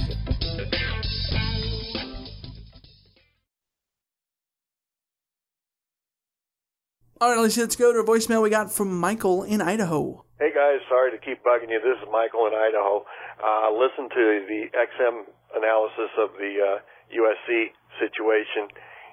Their indications are, yeah, this is losing your starting quarterback's not a good thing, which we all knew that. But anyway, reason I'm calling is I have a question. Do you think this situation is now going to get uh, buy Clay Helton more time, or do you think the fan base is pretty well fed up and they want him gone regardless of the circumstances? It would seem to me that they'd have to uh, buy him more time just because he's got to start from square one with a freshman, and look at the schedule they've got, especially in September. That's it. Uh, fight on. It's going to be tough, but all we can do is hang in there. Catch you later. Bye bye. Thanks for the call as always, Michael. This is an interesting situation because, yeah, I think in a, in a cyclone, sorry, wind tunnel, what are they called? Uh, wind tunnel? Wind tunnel? yeah. Yeah, sure. Um, you know, devoid of context, sure, yeah, uh, give Clay Helton more benefit of the doubt here, but this isn't that. We have a lot of context. This is Clay Helton already participating in a year in which this is make or break. And, you know, we, we can say that going to a backup quarterback should give him more leeway, but this is an offense that should limit the deficiencies of a quarterback. This is an offense that plays to the strengths of Kedon Slovis. This is an offense uh, that has a quarterback uh, that, that is a true freshman, a true freshman because Clay Helton and Graham Harrell selected him to be a true freshman. It could have been Matt Fink. It could have been Jack Sears. They opted for Kedon Slovis. They kind of got to deal with with the effects of that, positive and negative, right? So I don't necessarily think that this earns him more time. I don't think that changes anything for Clayton, for Clay Helton, especially when this is week two. The whole season has come here.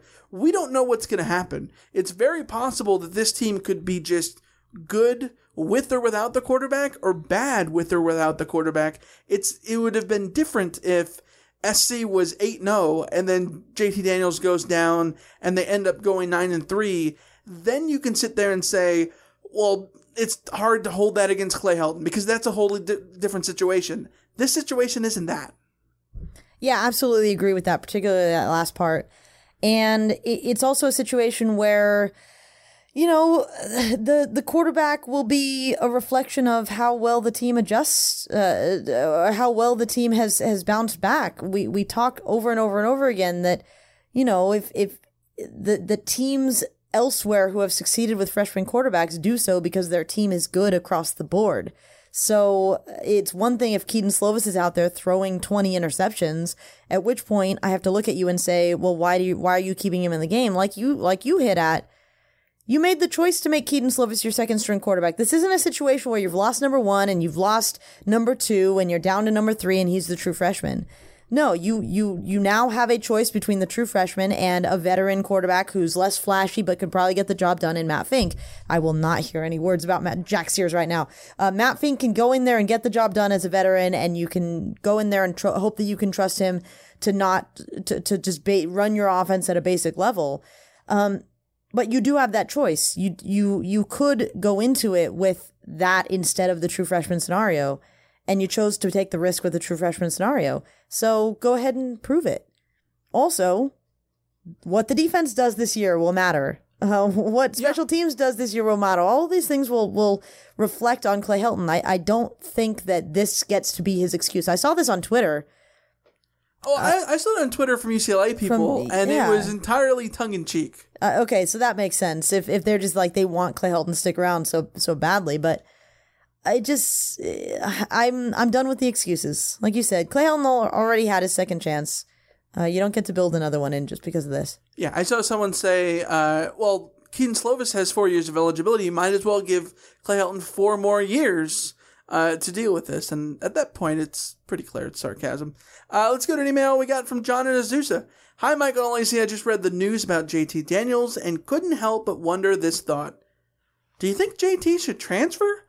He has taken undeserved blame for last year's offensive struggles and now has suffered a horrible injury, which is a result of a combination of bad luck and a decline in offensive line play. It's hard to believe that this team or coaching staff can muster up a winning season after showing us another game filled with a lack of discipline and focus. Is it time for JT to jump ship for the sake of his future? Thanks and keep up the good work. As always, fight on, John in Azusa. I think it's too early to say that. Uh, 100% it's too early for that next year, I, you know, we talk about quarterback battles and how it affects quarterbacks, and quarterbacks end up transferring. Next year is going to be interesting, right? Because JT comes back uh, as a redshirt sophomore at that point. You're going to have Kedon Slovis presumably as a true sophomore, uh, depending on if he holds down the fort the rest of the way. You have him with the, a year of starting experience. You have JT Daniels with a year of starting experience. And then you have Bryce Young, who if you look on Twitter, if you look, read message boards or any of that, a lot of people feel like might be the ultimate, you know, coup for USC, might be the ultimate future. So those three guys in a competition, plus Matt Fink, if he's still around, um, it's going to be an interesting competition and to see how it all pans out. If if JT doesn't win that job, certainly he'd be a candidate to transfer at that point. Same thing with potentially Kedon Slovis or anybody you don't know. It's way too far in advance. But that's when I think that you can start the should JT Dan- Daniels transfer question. I think right now it's just too fresh. His his focus needs to be getting healthy first and foremost, and whether he's getting healthy at USC or getting healthy at, you know, Santa Ana College, it's the same thing. You might as well just get healthy at USC. Like I don't see the point here. I officially hate the transfer portal and all of the conversations that it that it that it arises. We should not be having discussions about the transfer portal right now. JT Daniels has a long rehab in front of him. And when he comes back, he's going to be in a com- quarterback competition, and that's when we can talk about the transfer portal. It has nothing to do with his injury. And and for the record, I mean, I, I, I get what John and Azusa is saying here. Like, I get why he's looking at it that way. But also, this is not an offensive line injury. JT Daniels holds just as much blame for getting injured in this scenario as Brett Neilon or Austin Jackson or Vavae Malepeai or any one of the blockers who were out there. There were seven guys rushed. There were six blockers. JT needed to get rid of the ball. Brett Neilon needed to identify the pass rush better. Uh, all of USC's blockers needed to hold their blocks better. A thousand different things could have happened to prevent that to prevent that play. But JT getting a, a an ACL injury is not is not a USC is bad and therefore JT got a, an ACL injury. No, it's football happens and sometimes you get hit and sometimes you get hit with your foot planted in just the right direction and it tweaks and your knee goes goes out. He could have gotten hit there and had nothing the worse for wear. KJ Costello gets uh gets you know a forearm uh, shiver to the head. Just a forearm shiver to the head and gets a gets a concussion. This is the this is the game. You know, like th- that's not a reason to transfer. The reason to transfer is when you get down to the competition, what is it what does it all look like? But like Right, next year. You don't you, year away. You don't wake months. you don't wake up on Monday morning and go like I'm going to transfer out of USC and forfeit my right to that competition because sack? Like no, that's not how it works. Agreed. Uh, let's go to a voicemail we got from Kevin. Reign of Troy Radio, this is Kevin from Hollywood. This is my first time calling in. I am a long time listener, but a first time caller. I have just finished watching the football game and oh boy and boy and boy and boy do I have thoughts. Particularly about Clay Helton's ability to talk about them not taking a kneel down from under center because of the practices. I would like to point out one similarity to something like this. There was once upon a time a Super Bowl in which an esteemed head coach by the name of Pete Carroll was coach of the Seattle Seahawks, and they had a wonderful opportunity to score a touchdown at the end of the Super Bowl to beat the Patriots. However, a nice corner on the Patriots by the name of Malcolm Brown decided to jump a route, intercept a pass, and end the game for the Patriots. And the reason he was able to do that was because, as he said, quote unquote, we practiced that play before the game because we knew that the Seahawks would run a slant when they got to the goal line and he recognized it and he was able to jump the route and seal the game for them, thus winning the Super Bowl. Now wouldn't it be amazing if USC, also once upon a time coached by a man like Pete Carroll, decided to, you know, practice the game situation that could come up? It would be an incredible situation, and if only we had a coach like that. Uh, after watching multiple mistakes be repeated over and over, I've decided that I no longer want Clay Helton as our coach. I don't know what to do about this. I don't know how to persevere, but as a USC alum, I have no choice but to fight on. I hope you guys do as well, and let's persevere through the rest of the season keep doing the good work that you guys do. Can't wait to hear your thoughts, and uh, I guess we'll see how this plays out, right? Anyway, take it easy. Fight on to you guys. Thanks for the call, Kevin. Welcome to being a Rotbot caller. Great first call. Uh, Alicia, what what say you about the practice situation with with the kneel downs? Um, I don't, I don't know. I this isn't a Clay Helton thing. This is a air raid thing. So that's just at least based on what I can tell, this is just the system that Graham Harrell has brought in. And one of the things that they do is every snap is out of shotgun. And so they're not going to change that for a kneel down situation. I, I can't, I, I can't rise to the level of, of, of anger over it though. Like, I think there are a lot of other things that I want to see USC practice than snapping under center.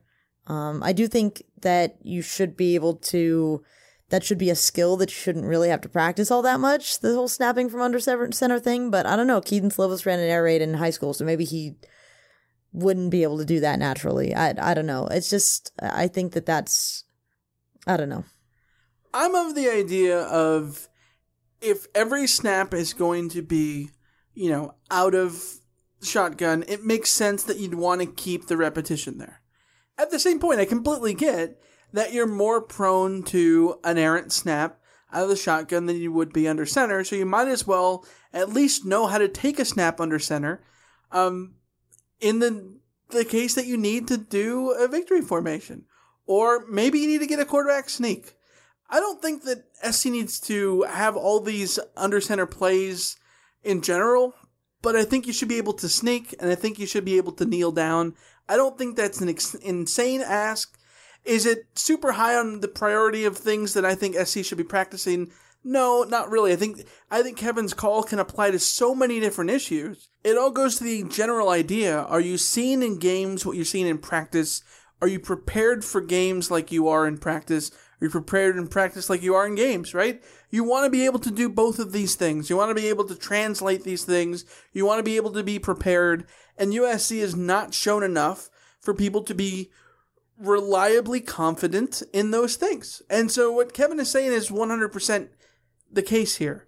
I just don't know if the whole, you know, kneel downs is the top priority there, but it certainly could be a priority 100%.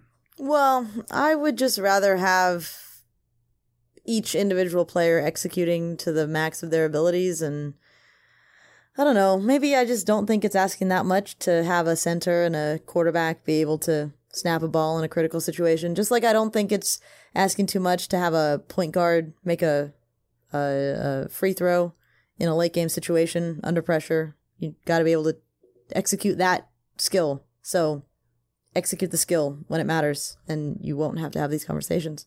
That's that's totally fair enough too. Uh, let's go to a voicemail we got from Derek in Fort Worth. Reign of Troy.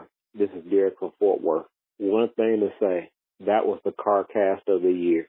She summed up the season in one car cast. Alicia, I am very concerned. So many things we wanted fixed, we did not see them. Now is deja vu. We have a freshman quarterback for the rest of the season. I'm trying not to panic, but I'm panicking. Thanks for the call as always, Derek. I like to say death, taxes, and blank a lot. Mm-hmm. Death, taxes, and Derek panicking on a Reign of Troy rant line. it is a yearly occurrence, and I love it, and I love you so much for it, Derek, because it's always beautiful. And yeah, there's plenty of reasons to feel that way, 100%. Uh, when they haven't shown the ability to prove that things are different. SC needs to prove things are different. If you say they're going to be different, okay. If they're if they're going to be different in practice, cool. Tr- again, like going back to the whole practice thing, prepare for games and actually translate those things into games, one hundred percent. Uh, And then you don't have to panic. Yeah, I mean, Derek listened to the CarCast. Obviously, he knows my feelings on these. Um, USC had a, a test on Saturday, and I don't think they passed that test. And that test is about convincing us, re- rebuilding benefit of the doubt, rebuilding trust. And USC might have passed the test to win on Saturday. That was positive, but they certainly didn't rebuild trust. They certainly didn't rebuild benefit of the doubt. So onward to next week. Yep, indeed. Uh, let's go to a voicemail we got from Grumpy Oso. Hi guys, this is first time caller Grumpy. Also, I just wanted to say that uh, I really um, liked the team's effort last night. Uh, it's kind of hard when you lose your starting quarterback in the end of the second quarter and you still win a game. Uh, Slovis made first minute mistakes, but overall he looked good. Just give him some time. And the defense looked good. I mean, we knew their secondary was our weakest point for right now until they grow up get better, and they will. I see a lot of potential in that. And I just uh, don't see why all the negativity. Uh, if you guys are loyalists or faithful fans, you keep the faith. This is one game, one game only. All right. Look at Stanford; their quarterback is lost uh, for next week, also. All right, with a hand injury, most likely. So now it becomes a battle of the backups. Let's see who uh, who teaches who best. Keep faithful, and I think we'll be all right. All right, and stop being so negative. All right, with the tweets. All right, bye.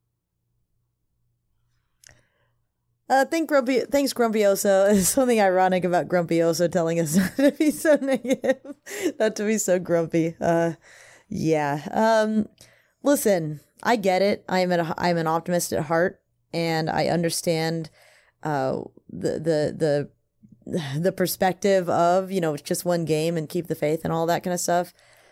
But I think it's different when you say that when, you know, I remember saying those kinds of things in 2008 when USC lost to Oregon State or 2006 when USC lost to Oregon State or, or you know, any one of those years. 2010 when USC lost to Oregon State. Yeah, I mean, there's lots of keeping the faithing, but faith has to come from sort of somewhere else too. And when it comes to sports, I think that the sports teams that you follow, you don't owe them your blind faith. Um, you know, they say that like faith is blind when it comes to like religious faith, and there's and there's value to that. But sports faith doesn't have to be blind. It doesn't have to be based only in they wear cardinal and gold and therefore they are great. That's not how it works. Um, the people that are in charge have to instill faith in you and in their players and the and, and vice versa. And if they're not doing the things that they need to do to instill faith, then I don't see a problem with calling them out on that. And I, I don't think this is just one game. I think this is, as I've said many times on the CarCast, this is 30 games. And I was willing to extend that faith after four games, after five games, after six, seven, eight, nine, 10, 11, 12, 13, 14, 15, 16, 17. We are well beyond the point of saying it's just one game. Um, they need to win us back over, I think. They need to win fans back over. And I don't think they accomplished, as I said, I don't think they accomplished that on Saturday.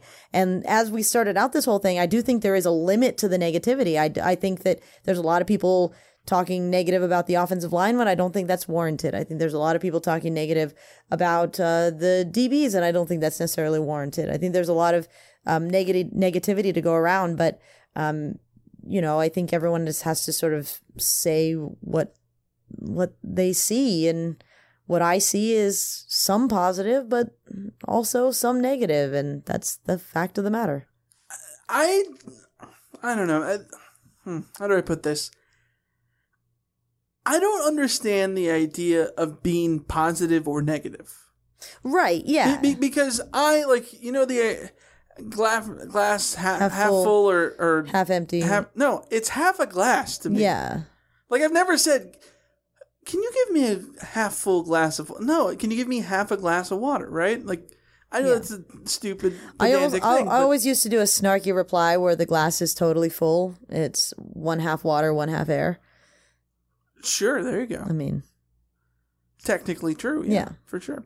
Um, but I just go back to the idea of like, I, I, I'm not being negative. I'm not being positive. I'm being honest with what I think or what I feel. Exactly. Some of those things might be on the positive or negative side of the scale, but I am not coming at anything with I am going to be negative or I'm being negative or we we don't I'm- have an agenda. no, no, there's no there's no agenda here, but like more so I I when I hear people say uh, oh this person's being positive or this person's being negative, to me it comes off as phony.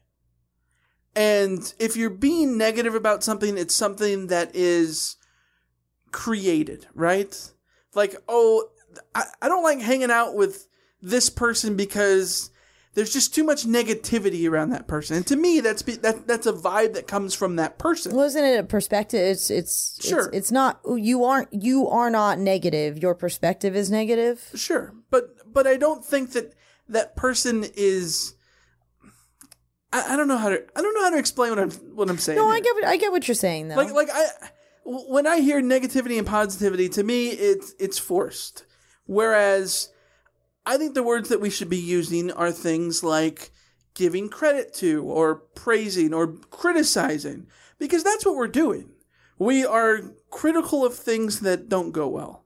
We are giving credit th- to things that do do go well. I wouldn't say that we're being positive about things or being negative about. No, we're we're praising and criticizing because that's what our role here is. And you know, you talk about the blind faith thing.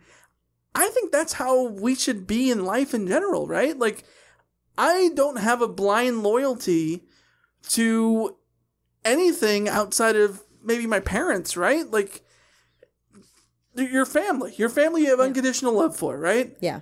But like your your politicians, you're, you should be critical of your politicians. You should be critical of your of your sports teams. You should be critical of your anybody else in your Well, life. And that's I think it's good that you bring up the unconditional love thing because that's kind of what being a fan should be about, right?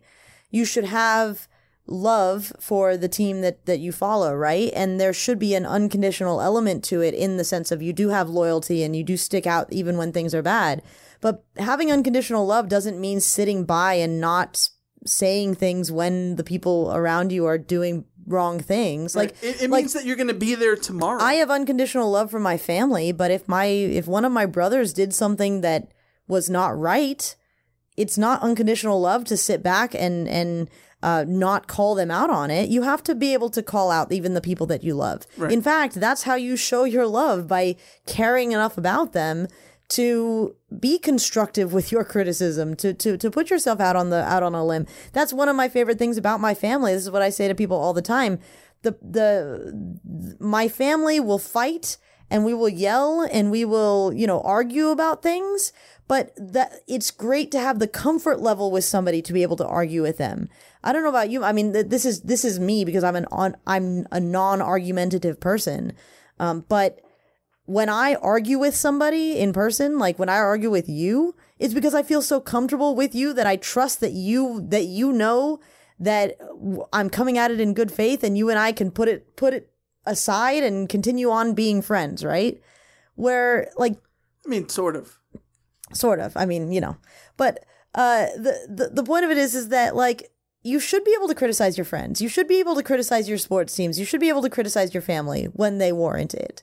Um, you don't want to go overboard with that. You don't want to be, uh, you don't want to be, I guess, um, ne- negative to the point where you're no longer constructive. But to me, that's where the negative thing comes. Yeah. Eh, Negative to me is is a feeling. Yeah. Is, is a. I, I wish I had a better word of. There is a better word out There-. I just yeah, can't come up with it. Yeah. I, I I'm having struggle with the words. I'm struggling with the words here too, but and we can't even blame it on like oh it's it's one o'clock. Like no, it's actually the afternoon. So It's it's it is. It's Maybe weird. we to, are to just post- to- inarticulate. to, be doing a podcast when it's daylight. yeah, yeah. Uh, well, Yeah, my like my fangs aren't even out the whole bit. but anyways, uh, that's gonna wrap up the Fallout episode. Uh, it's been a biggie. Thanks for listening as always. Thanks for giving us our calls uh, and calling into the rant line. It was cool to see the rant line calls for the first time this year. Uh, as always, save those numbers into your phone 213 373 1USC. Suck at What's Brewing Show. And the email address, reignoftroy at fansided.com. Uh, shoot us your thoughts uh, as we get towards USC and Stanford. And then after that game, shoot us your thoughts about that game. Uh, we'll be back with a game preview on Thursday morning to talk about the Trojans and the Cardinal on Saturday night at the Coliseum. Uh, and then it'll be a CarCast. Uh, and then over on Patreon, we're going to have a pregame Q&A on Friday morning, along with uh, so much more, including Alicia's daily coverage of practice on Tuesdays and Wednesdays, along with an Inside the Scrum in there as well. So uh, you can get that at patreon.com slash reign of Troy, where you can subscribe and get all of our bonus content for $5.55 a month, and uh, help us do things like um, put together a studio where we have little buttons where we can press things like uh, this. Pessimistic Alicia is out in full force. Yeah.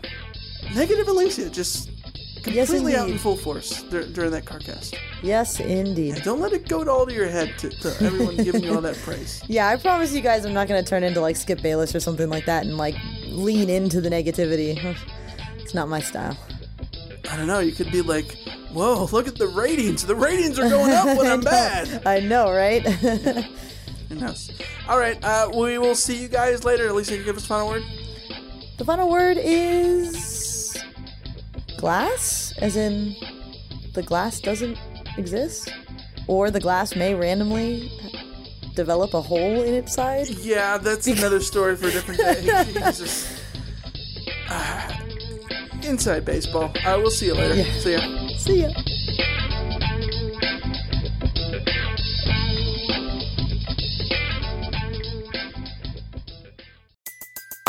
Everybody in your crew identifies as either Big Mac Burger, McNuggets, or McCrispy Sandwich.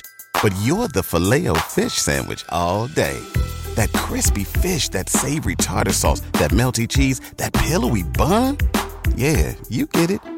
Every time. And if you love the Filet-O-Fish, right now you can catch two of the classics you love for just $6. Limited time only. Price and participation may vary. Cannot be combined with any other offer. Single item at regular price. Ba-da-ba-ba-ba.